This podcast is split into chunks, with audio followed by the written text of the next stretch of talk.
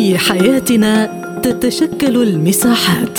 نظل داخلها على اختلاف الثقافات. ولكن في مساحتنا تتحد الغايات. لأننا نغوص في أعماق المجتمعات. فإذا كان لديك وجهة نظر حرة فاهلا بك في مساحة حرة.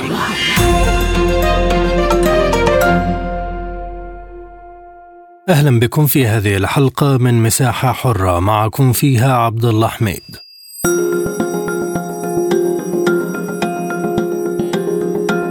تتزايد التوترات في الضفة الغربية بالتوازي مع الحرب في قطاع غزة تارة بدخول قوات إسرائيلية لاقتحام مناطق فلسطينية وأخرى برد فلسطيني على ما تقوم به إسرائيل من اعتقالات لنشطاء وسياسيين والاشتباك مع المقاومين مما يسفر عن سقوط قتلى وجرحى. وفي إطار ما سمي بالرد على فعل إسرائيل تأتي العمليات الفلسطينية الفردية المتتالية في عمق إسرائيل حيث قتلت امرأة جراء عملية مزدوجة في رعنان شمال تل أبيب. فيما أصيب عشرون آخرون واعتقلت الشرطة الإسرائيلية ثلاثة فلسطينيين من بلدة بني نعيم في الخليل. يأتي هذا في وقت قررت فيه إسرائيل نقل وحدة دفدفان من قطاع غزة إلى الضفة الغربية وسط مخاوف من تدهور الأوضاع. وترى إسرائيل أن هذه التوترات جاءت نتيجة قرارات الحكومة الإسرائيلية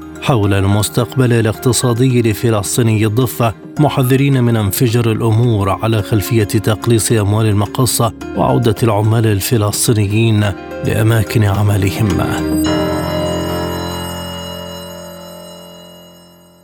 في هذا الموضوع ينضم إلينا من رام الله السيد علي سمحه القيادي في تيار الإصلاح الديمقراطي بحركة فتح.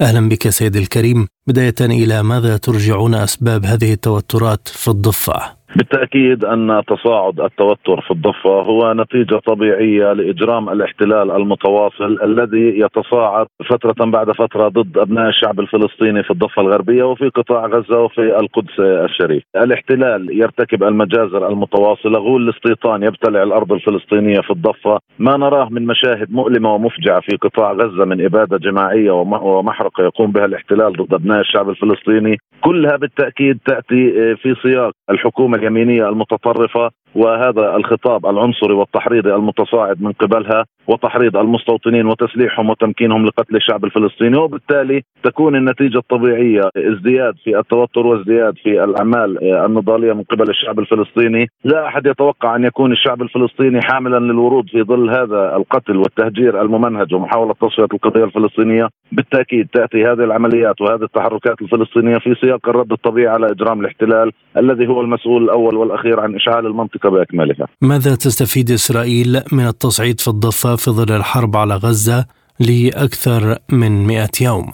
إسرائيل منذ اليوم الأول لعدوانها البربري والهمجي على قطاع غزة حاولت عزل غزة وتحييدها عن باقي الوطن الفلسطيني. وبالتالي عملت على تنفيذ كمية كبيرة وغير مسبوقة من الاعتقالات محاولة منها لكسر الحالة النضالية وثني الشعب الفلسطيني عن مواصلة مشوار التحرري. وبالتالي إخماد الحركة النضالية والحالة الوطنية في الضفة الغربية من أجل الاستفراد في قطاع غزة. ولكن الشعب الفلسطيني كما كان دائما كان حاضرا وانحاز لخيار المواجهة نصرة لقطاع غزة. فلسطين واحدة موحدة الضفة الغربية وقطاع غزة الجريح يعتبر جزء أصيل وهو الجزء الأهم والجزء الذي يعاني من الوطن الفلسطيني وبالتالي هذا الاحتلال بتحركاته الغبية سعى لكسر شوكة الضفة الغربية محاولة منه للاستفراد في قطاع غزة ولكن رهانه فشل وخاب خابت ظنونه إذا كان يظن أن بإمكانه كسر عزيمة الشعب الفلسطيني ما هي مآلات هذا التوتر الذي يتفاقم يوميا برأيك؟ بالتأكيد إذا استمر الاحتلال بهذه الطريقة وبهذه العنجهية وبهذه الغطرسة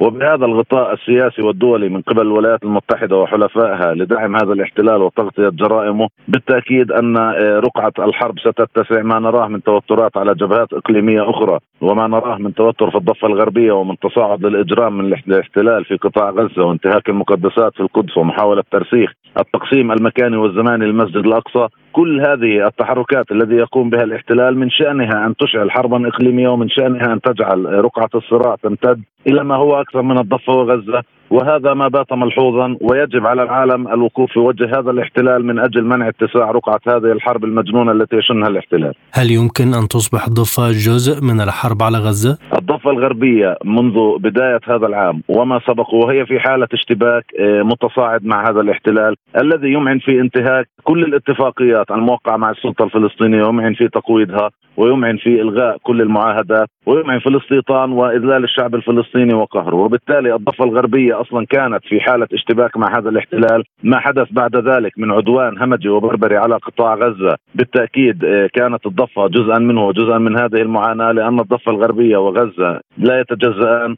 والحالة الوطنية الفلسطينية هي حالة موحدة جغرافيا بالرغم من أن الاحتلال أراد تقسيمها. ولكن هذا الاحتلال بممارساته واستمرار عدوانه على غزة بالتأكيد سيجعل رقعة الصراع تمتد في الضفة الغربية. وسيكون هناك حالة وطنية متصاعدة ضد هذا الاحتلال الذي يمعن في التنكيل بأبناء الشعب الفلسطيني. وهل تملك الفصائل سيد علي الفصائل في الضفة طبعا نفس مقومات المواجهة التي تملكها فصائل غزة؟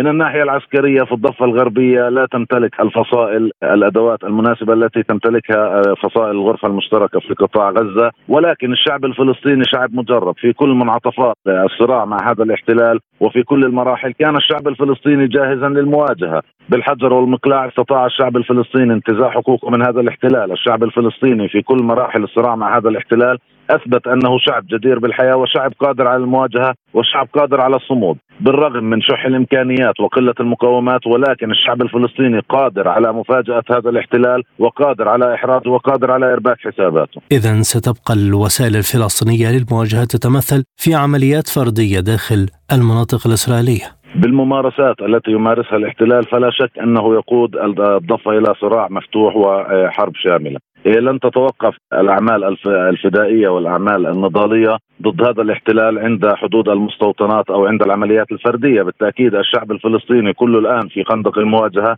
الشعب الفلسطيني يدرك أن هذا الاحتلال لا يميز بين فلسطيني وآخر وأن لديه مشروع تصفوي ومشروع تطهير عرقي للشعب الفلسطيني، وبالتالي كل الخيارات ممكنة ومفتوحة، كل الخيارات واردة في ظل عنجهيه هذا الاحتلال، ولا يمكن التنبؤ أو التخمين بحصرها بخيار المواجهة الفردية أو خيارات أخرى، فبالتالي كل الخيارات مفتوحة وممكنة في ظل تصاعد على العمل العدائي من قبل هذا الاحتلال وخطاب التحريض العنصري. متى يمكن أن تتراجع إسرائيل عن تحركاتها في الضفة؟ دولة الاحتلال الآن تعاني من مأزق داخلي، الجبهة الداخلية لدى دولة الاحتلال آه، ليست بأفضل حالاتها وبالتالي تسعى بشكل كامل لتصدير أزمتها نحو آه، الشعب الفلسطيني وتقديم الشهداء الفلسطينيين كقرابين لإرضاء المجتمع الإسرائيلي. ولكن هذا الاحتلال إذا كان هناك حالة وطنية آه، قوية قادرة على ردع هذا الاحتلال وقادر على إحداث خلل في حساباته فبالتأكيد سيكون هناك تراجع، العمق العربي للشعب الفلسطيني هو بالتأكيد مهم فإذا تحركت الشعوب العربية وحكوماتها آه، للضغط على هذا الاحتلال بالتأكيد سيكون من شأنه تخفيف وطأة هذا الاحتلال ضد أبناء الشعب الفلسطيني، احرار العالم وما نراه من تضامن مع الشعب الفلسطيني وما نراه من آه، تقديم ملف في المحكمة الدولية هي كلها عوامل من شأنها أن تردع هذا الاحتلال، لذلك يجب على العالم أجمع وعلى الشعب الفلسطيني اولا والعمق العربي ثانيا وأحرار العالم التكاتف بالجهد من أجل وقف إجرام هذا الاحتلال لمنع اشتعال المنطقة وجرها إلى حرب آه، لا تحمد عقباها. ماذا يعني نقل قوة دفدفان من غزة إلى الضفة في هذا التوقيت؟ هذه محاولات لشن نوع من الحرب النفسية على الشعب الفلسطيني وإرهاب الناس في الضفة الغربية. هذا الاحتلال لم يكن رحيما بالشعب الفلسطيني سواء في الضفة الغربية أو في قطاع غزة وهذه المسميات من وحدات جيش الاحتلال لا ترهب الشعب الفلسطيني. هي كلها تأتي في محاولة. ثني الشعب الفلسطيني عن مواصلة مشواره عن مواصلة آه، نضاله ضد هذا الاحتلال، الاحتلال بكل تشكيلاته يمارس إرهاب الدولة المنظم ضد أبناء الشعب الفلسطيني، الاستيطان والمستوطنين هم عبارة عن جيش آه، غير نظامي لهذا الاحتلال يمارس ارهاب وهذه الوحدات النظامية في جيش الاحتلال وجيش الاحتياط، كل هذه الوحدات مارست وتمارس قمعها وتنكيلها ضد أبناء الشعب الفلسطيني. وبالتالي الحديث عن مراحل والحديث عن استدعاء وحدات هذا لن يخيف الشعب الفلسطيني ولن يثنيه عن مواصلة مشواره، هذه الوحدات شهدناها سابقا في جنين وفي طول كرم وفي كل أماكن الاشتباك مع هذا الاحتلال، هذا الاحتلال يمارس كل أشكال إرهاب الدولة المنظم ضد أبناء الشعب الفلسطيني وبالتالي آه، يحاول من خلال ذلك كسر عزيمة الشعب الفلسطيني ولكن الشعب الفلسطيني كان دائما حاضرا في الميدان وجاهزا للمواجهة.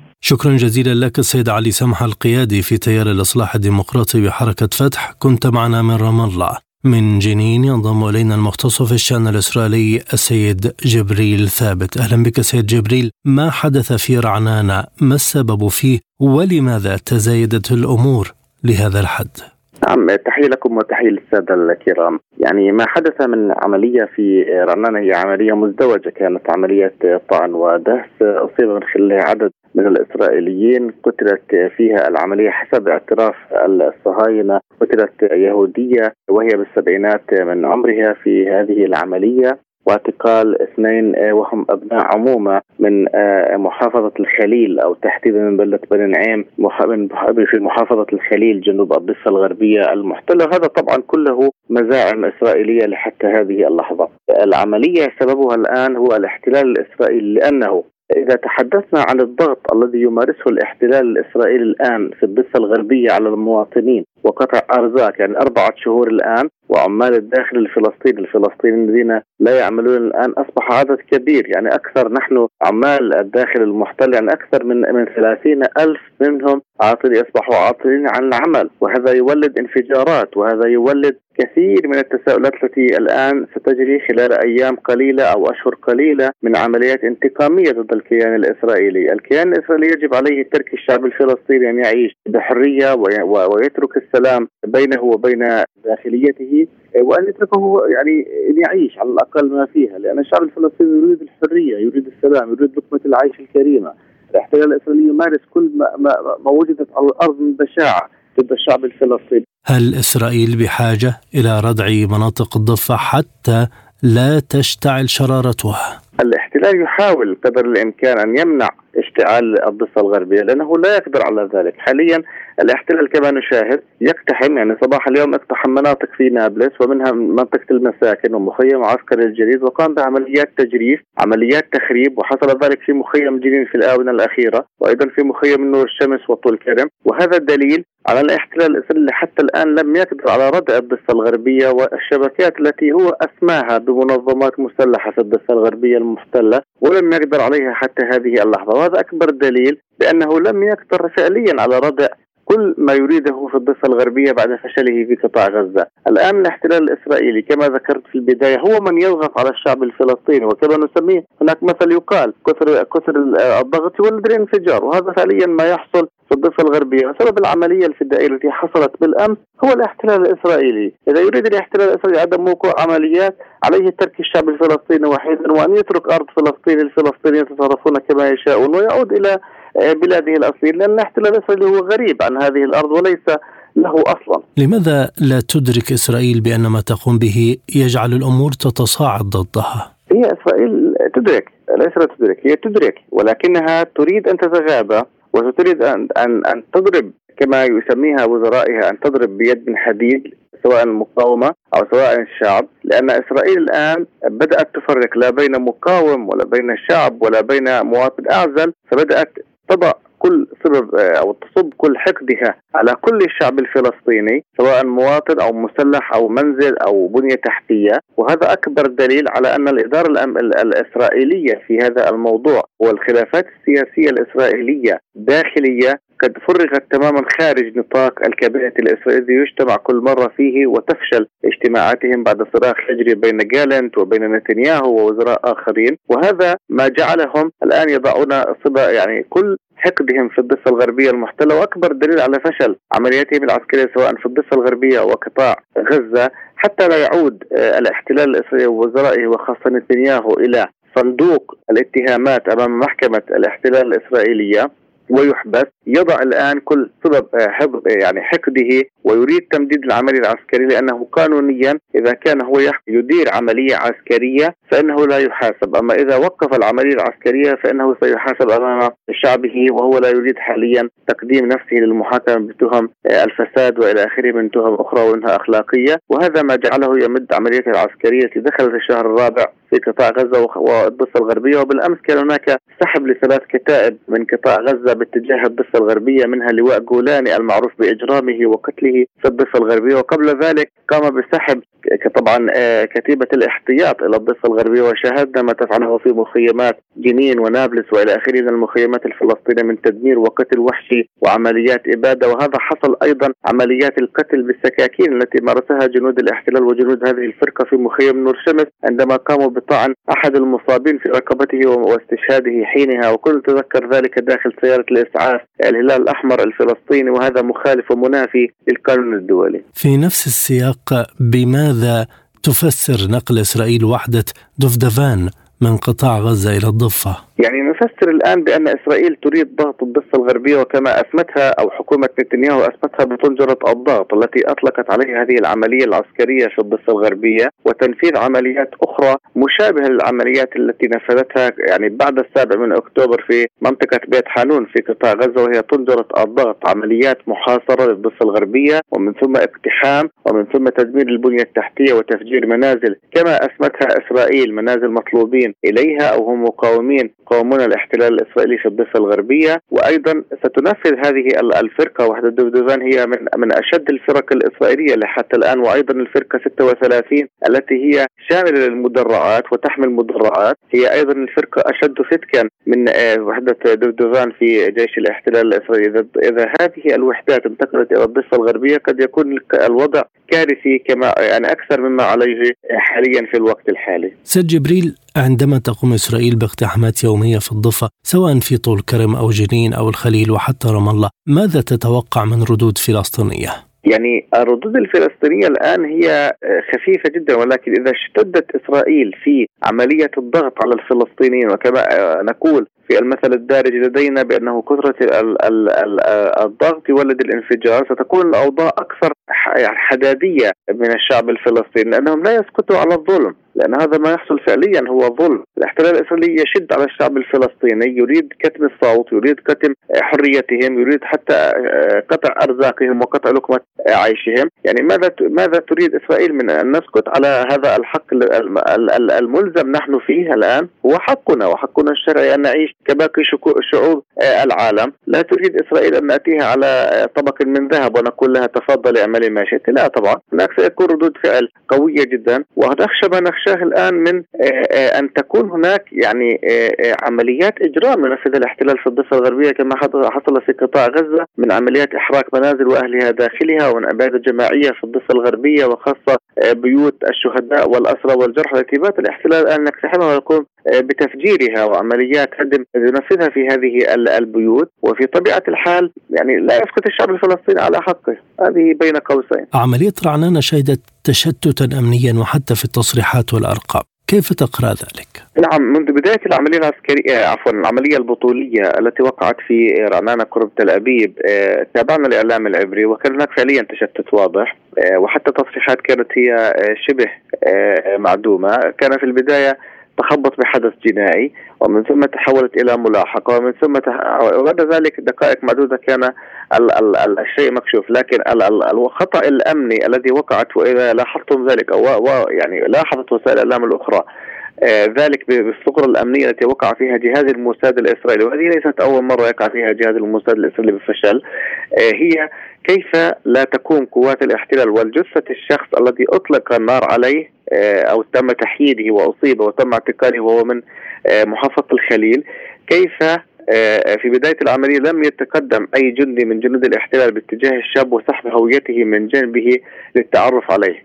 هذا هذا أكبر صورة وقعت فيها قوات الاحتلال الإسرائيلي وجهاز الموساد تحديدا. بعد وقت طويل تم التعرف على هوية الشخص وبعد ذلك تم ملاحقة ابن عمومته في أنحاء تل أبيب وتم آه، آه، إلقاء القبض عليه حسب زعم الاحتلال الإسرائيلي بأنه كان هو منفذ عملية الطعن التي وقعت في آه، المكان. وبأكثر من منطقة. الثغرة الأمنية التي وقعت فيها قوات الاحتلال كبيرة جدا وجعلته يتخبط فعليا وهناك تحقيقات لا زالت مستمرة بكيفية دخول الشابين إلى داخل الفلسطيني المحتل بدون تصاريح وبطريقة غير قانونية كما أسمتها إسرائيل. هذا جعل الآن تخبط واضح في حكومة الاحتلال الإسرائيلي وبالأمس كان هناك اجتماع سريع للكابينة الإسرائيلي حول هذا هذه العملية وكيفية دخول منفذيها والتخطيط والتنفيذ وعملية وعملية الدهس والطعن المباشرة كانت والمزدوجة. أربكت حسابات الاحتلال جرى خلاف بين جالنت وبين وزير حرب جيشه وبين نتنياهو والوزراء الآخرين وكان هناك صراخ بينهما ومن ثم خرجوا دون نتائج في هذا الاجتماع. وهذا يدل على أن فعليا هذه العملية تخيل بصغرها أربكت حسابات دولة آه، بأكملها وتخيل إذا كانت هناك عملية أخرى أكبر من ذلك ستخ... يعني ستكون بخربشة كل أمور آه، هذا الاحتلال الإسرائيلي وحساباته. شكرا جزيلا لك سيد جبريل ثابت المختص في الشأن الإسرائيلي كنت معنا من جنين. من القدس ينضم إلينا الكاتب والمحلل السياسي السيد زياد أبو زياد. أهلا بك أستاذ زياد. يعني ما الحكمة الإسرائيلية من تصعيد التوتر في مناطق الضفة؟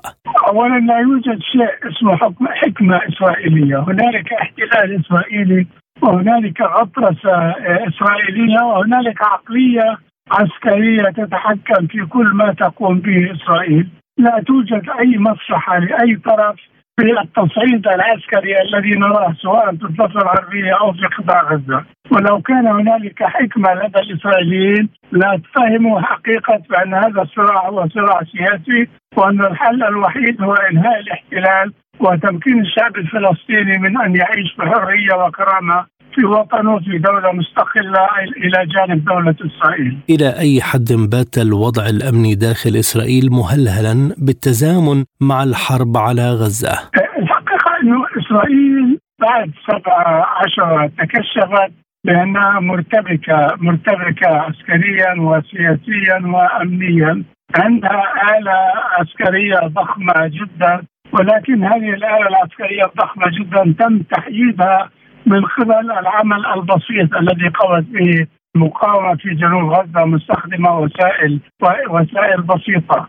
ولذلك نحن نشاهد أيضا إضافة إلى الإرباك الداخلي في إسرائيل. نشاهد أن هنالك صراع وخلافات داخل ما يسمى بمجلس الحرب الإسرائيلي. هنالك رئيس وزراء يعرف بأن حياته السياسية ستنتهي في اليوم التالي لتوقف هذه الحرب وبالتالي فهو معني باستمرار الحرب لأن استمرار الحرب يعني استمرار بقائه في السلطة. وهنالك وزراء متطرفين جدا يستغلون هذه النقطة لدى نتنياهو ويريدون أن يدفعوا بإسرائيل باتجاه إقامة دولة مشيخية دينية آه، خمينية آه، تطبق الشريعة اليهودية وما يسمى بالهلخة. وهنالك جهات يمينية أخرى أقل تطرفا تريد أن تقيم دولة عادية، هذه الصراعات الموجودة الآن بداخل القيادة الإسرائيلية لم لم تحسم بعد ولا أدري إلى أين ستصل بها الأمور. هل تخشى إسرائيل من تصاعد الأوضاع أكثر في الضفة أم أنها ترغب في توسيع نطاق الحرب؟ أنا أنا أعتقد انه إسرائيل تريد توسيع نطاق الحرب لسببين، السبب الأول هو ما قلت لك بأن رئيس الوزراء الإسرائيلي يرى في استمرار الحرب والتوتر احد مقومات بقائه في الحكم وثانيا لأن شركاء نتنياهو في الحكم أحزاب عنصرية يمينية متطرفة جدا وبعضها أحزاب دينية متطرفة ويعتقدون بأن تصعيد الأمور في الضفة قد يصل بهم إلى وضع يمكنهم من تهجير الفلسطينيين من الضفة الغربية سواء قسرا أو أو طوعا. هم يخططون لعملية يعني تنظيف عرقي أو نقاء عرقي بحيث يريدون التخلص من غير اليهود وإقامة دولة يهودية بحتة. ولذلك أنا أرى إنه التصعيد في الضفة الغربيه يأتي ضمن هذا السياق ضمن محاولات خلق أجواء متواترة لتبرير اعتداءات المستوطنين ضد المواطنين الفلسطينيين وللضغط على المواطنين الفلسطينيين لكي يهاجروا من وطنهم. لعلما بانه إحنا بالنسبة لنا كفلسطينيين هذا الأمر غير وارد. نحن جربنا الهجرة في 48 ونحن ندمنا إنه هجرنا في 48 نحن باقون في هذه الأرض لن يقتلعنا أحد منها حتى لو كان الخيار هو إما البقاء وإما الموت. مسألة التصعيد في الضفة يقرأها الإعلام العبري على أنها مرتبطة بأموال المقاصة وعودة العمال الفلسطينيين لإسرائيل، هل هذا صحيح؟ شوف الإسرائيليين دائما بيحاولوا إنه يقزموا التطلعات الوطنية للشعب الفلسطيني في فترة من الفترات في السبعينات واوائل الثمانينات كانوا يقولوا إنه إذا إحنا حسنا ظروف معيشة الفلسطينيين آه، ببطلوا يفكروا في المستقبل وبطل لهم تطلعات سياسية وطموحات سياسية.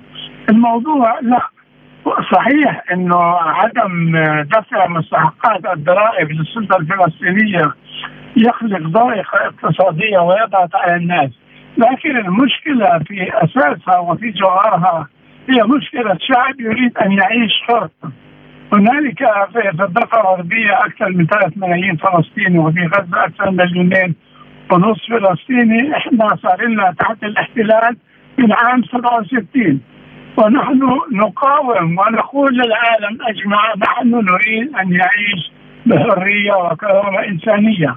نحن قبلنا بخيار الدولتين قبلنا بدولة فلسطينية إلى جانب دولة إسرائيل. لكن الإسرائيليين تارة نضالنا النضال من أجل تحسين وضع اقتصادي وتارة بيتهمونا بالإرهاب وتارة بيتهمونا أنه إحنا نأتمر بجهات خارجية تؤثر علينا وتدفعنا للمقاومة. هذا كله تبريرات فاضية. الحقيقة البسيطة جدا التي يجب أن يفهمها الجميع وأن شعبنا هو شعب حر شعب يريد أن يعيش باستقلال وكرامة في دولة فلسطينية طيب سحب قوات دفدفان الخاصة من قطاع غزة إلى الضفة كيف سيؤثر على الميدان في غزة؟ يعني أنا لا, لا أعرف إلى أي مدى سيؤثر على الميدان في القطاع لكن إسرائيل حتى الآن وبعد 100 يومين من الحرب في في قطاع غزة لم تحقق أي شيء من الأهداف التي الأهداف التي أعلنتها. إسرائيل أعلنت إن هي تريد القضاء على الناس وتريد استعادة الأسرى الإسرائيليين اللي هم يسموهم الرهائن. حتى الآن هي لم تقضي على حماس ولم تستعيد الرهائن. ونحن نقول لهم يا عمي المشكلة في السياسيه تعالوا نتفاوض إطلاق سراح الرهائن مقابل إطلاق سراح الأسرى الفلسطينيين في السجون الإسرائيلية ولنبدأ عملية سياسية تؤدي بنا إلى حل الدولتين دولة فلسطينية إلى جانب دولة إسرائيل. هنالك مبادرة السلام العربية اللي تقبلتها أيضا الدول الإسلامية. يعني هنالك بما في ذلك الدول العربية والإسلامية 54 دولة عرضت على إسرائيل حل سياسي. سلام علاقات طبيعية اعتراف متبادل علاقات متبادلة. إذا قبلت إسرائيل أن تنسحب من الأراضي اللي احتلتها عام 67 إن في ذلك القدس الشرقية وأتاحت لنا أن نقيم دولة إلى جانب دولة إسرائيل وحل عادل لموضوع اللاجئين. إسرائيل لا تريد الحل. إسرائيل لا تريد السلام. وغاية السلام العربية هي فرصة تاريخية للإسرائيليين لأن يصبحوا عضو طبيعي مقبول في منطقة الشرق الأوسط. هم يريدون الأرض يريدون الهيمنة على كل المنطقة. ليس فقط على فلسطين المرادين الهيمنة على كل منطقة الشرق الأوسط ولذلك هم غير معنيين بالسلام ودائما يبحثون عن الحجج والذرائع للتهرب من استحقاق السلام. أخيرا الأمين العام للأمم المتحدة حذر من العقاب الجماعي للشعب الفلسطيني، هل بقي شيء للأمم المتحدة يمكن أن تضغط به؟ للأسف الشديد أمريكا أخذت دور الأمم المتحدة. الان اصبحت أمريكا تعطل دور الامم المتحده سواء في مجلس الأمن أو في كل المؤسسات التابعة للأمم المتحدة. نحن نخشى أيضا من أن تقوم أمريكا بتعطيل عمل محكمة العدل الدولية بالنسبة لطلب جنوب أفريقيا. للأسف الشديد يعني السيد غوتيريش الأمين العام للأمم المتحدة هو إنسان عنده ضمير ويفهم معنى المسؤولية ويفهم معنى القانون الدولي. والقانون الإنساني الدولي والمعاهد والمعاهدات والمواثيق الدولية. وهو يصرخ ويتحدث ويصرخ ويتحدث ويحتاج خارجية أمريكا نفسه. اجوا اجتمعوا وحضروا اجتماعات مجلس الحرب الإسرائيلي كشركاء في هذه الحرب. وللأسف الشديد أمريكا الآن أصبحت هي علو السلام في العالم والتي تعطل أي محاولات لتحقيق العدل والسلام للشعوب المقهورة المستضعفه كالشعب الفلسطيني. شكرا جزيلا لك سيد زياد أبو زياد الكاتب والمحلل السياسي كنت معنا ضيفا كريما من القدس كما نشكركم على طيب المتابعة إلى اللقاء.